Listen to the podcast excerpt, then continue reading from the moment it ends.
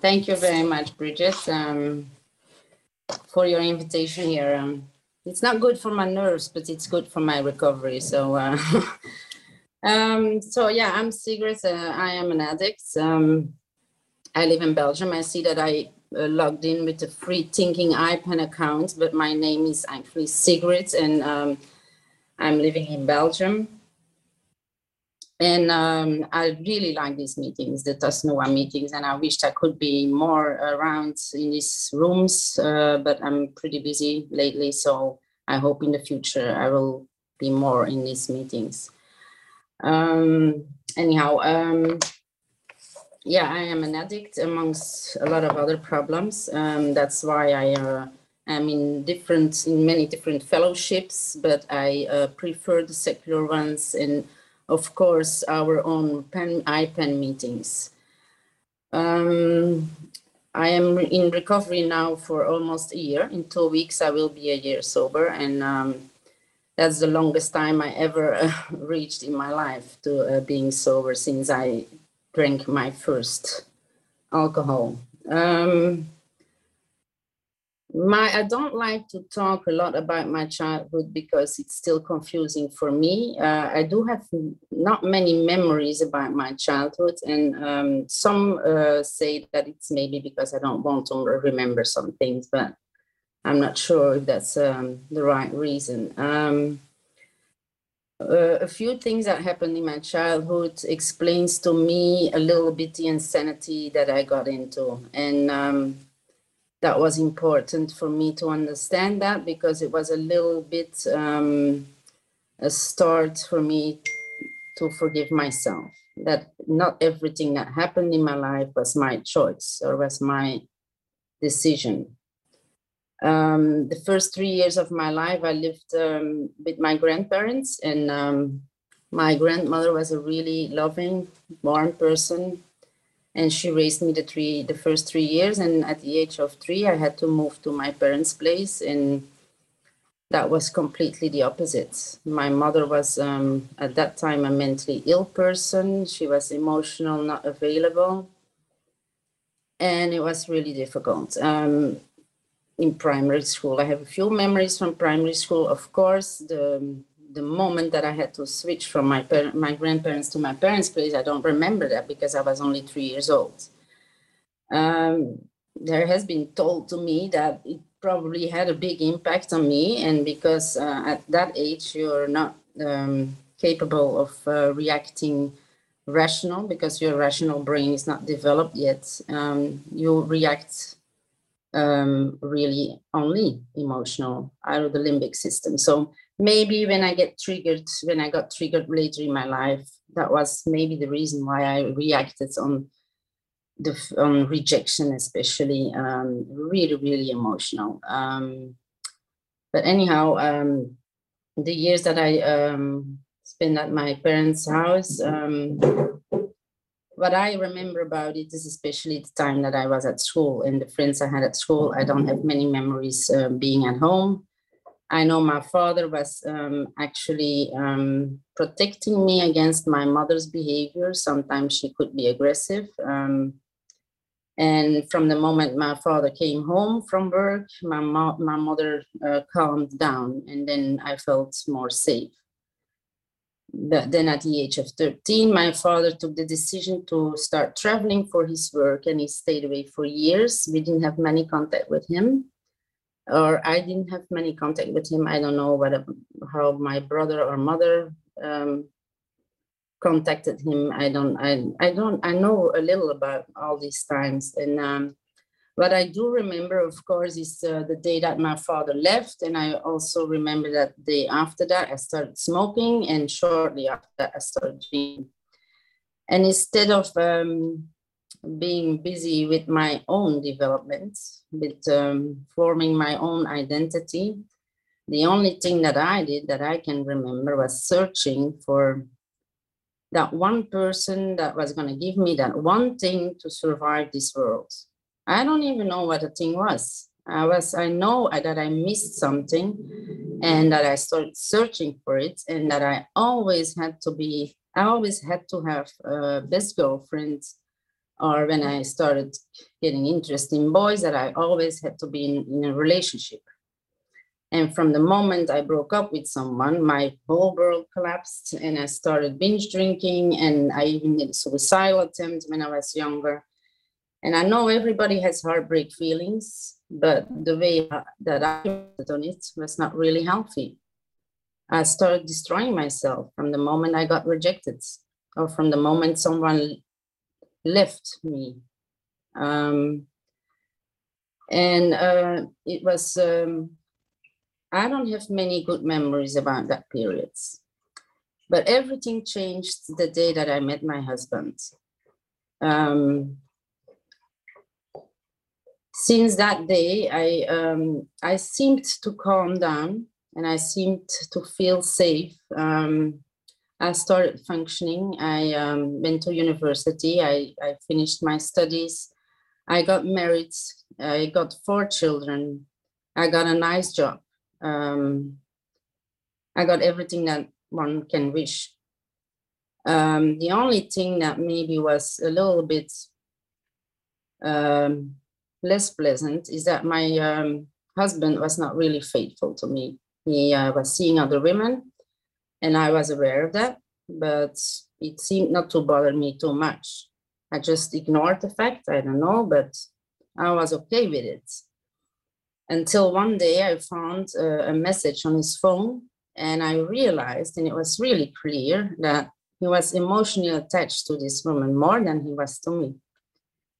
And that day, my world, everything collapsed and, and everything turned black. You know, it was so sudden. It was like, and I still remember that day. And from that day on, I um, I can only say that I was I was surviving. I was not living anymore and this pain kept um, going with me. I, I couldn't deal with the pain. I was sad every day. I was starting to develop all kinds of coping mechanisms. I was starving myself at first, uh, working really hard, even working out a lot. Um, um, I was really exhausted after a few years, of course. Um, and I remember from the moment that I didn't have any responsibility, I started drinking. And once I started drinking, I didn't stop.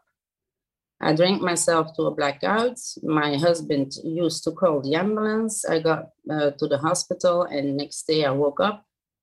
I stood up and I got back home and started all over again.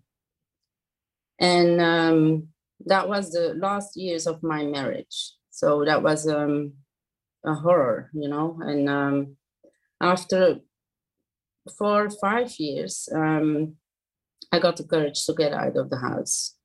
Um, my husband used to give me alcohol, and that's the part that I'm struggling with to forgive him. You know, I had no control anymore, and he used to give it to me because maybe he wanted to get rid of me. I don't know, but that's the part I'm really struggling with. Um, and I still feel anger. Yeah, I still feel uh, resentment there. Um, but shortly after I left the house, I also left the children with him because I, I knew I was not capable of taking care of them.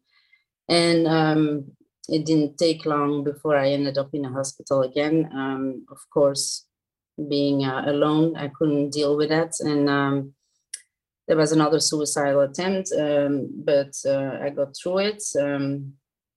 And they kept me in the hospital. I could, I was not even allowed to to leave the hospital, and I stayed there a few months. But I was resisting any therapy. I didn't want any therapy. I didn't want um, to go in recovery. Um, I was not interested, and I just was sitting there. The time I had to sit there. Um, um, so every time I got her, I could go home. I just start drinking again, and um, and then I met a guy in in in there. He was also an addict, um, the same similar problems than I had, and of course that feels so safe. And that, uh, and I was really in love with that guy, you know. And you come out of a of a marriage where there was no love involved, and then someone suddenly gives you this love and yeah it it felt it felt like a fairy tale and that's re- that's i understand now that that was really dangerous for me and that was um, the thing that kept me from uh, my recovery.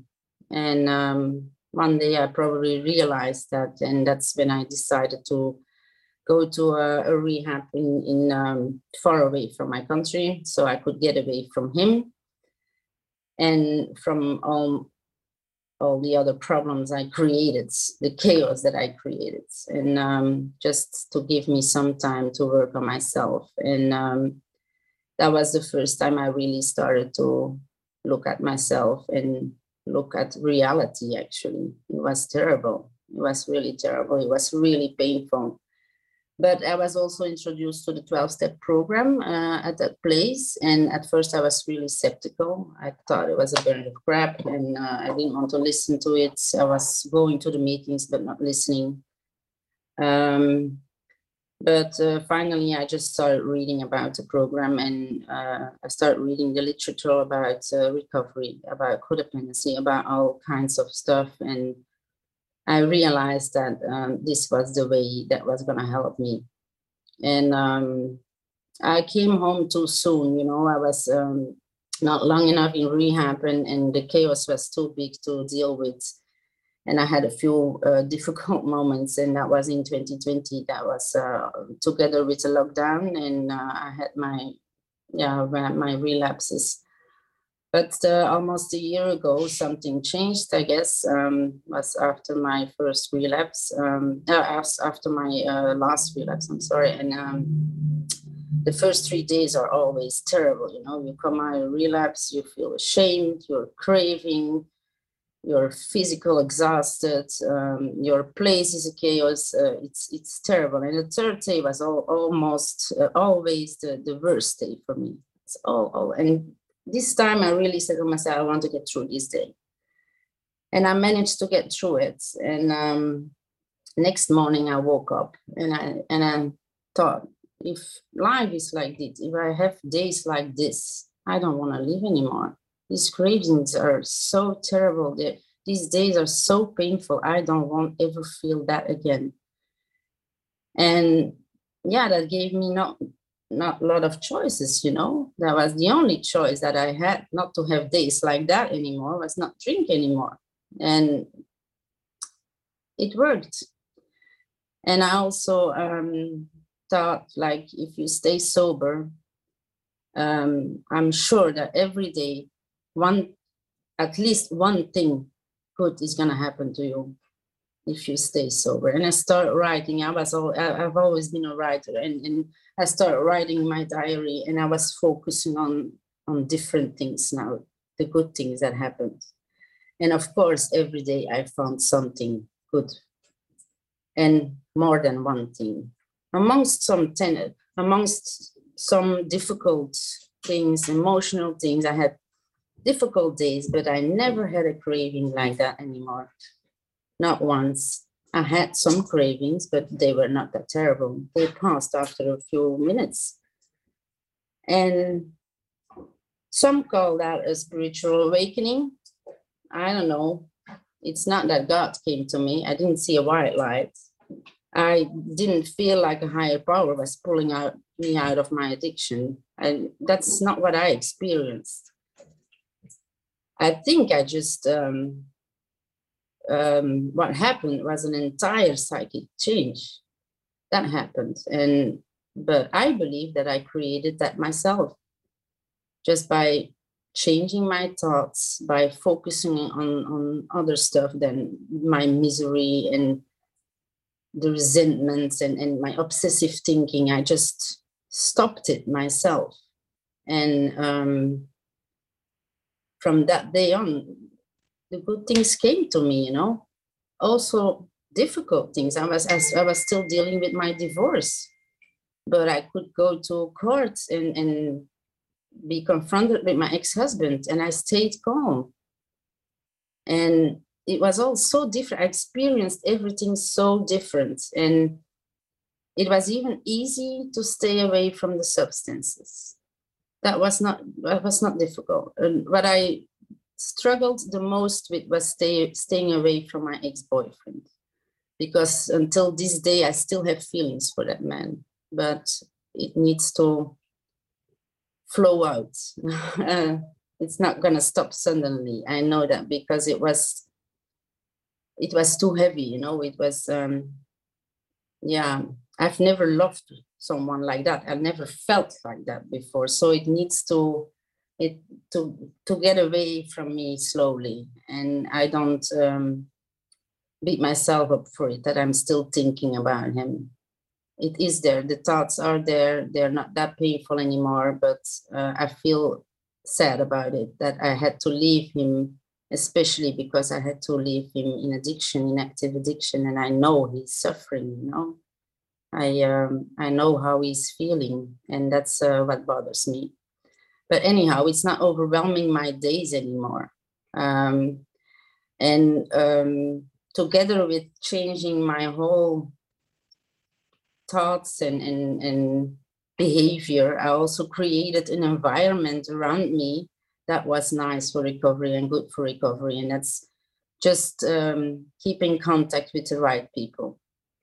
Um, like they say in the program, stick to the winners. Um, I went to meetings. I, uh, I got to know people online, but I also went to face-to-face meetings. I only have traditional meetings around here because we don't have secular meetings, but that's okay. I um, I just take out of these meetings that's helpful for me, and I get to know people in recovery, and um, that's uh, that's really nice. Um, so because of my addiction, I actually lost everything. I, I just um, gave up on my children and I left my house and, and of course my marriage was finished.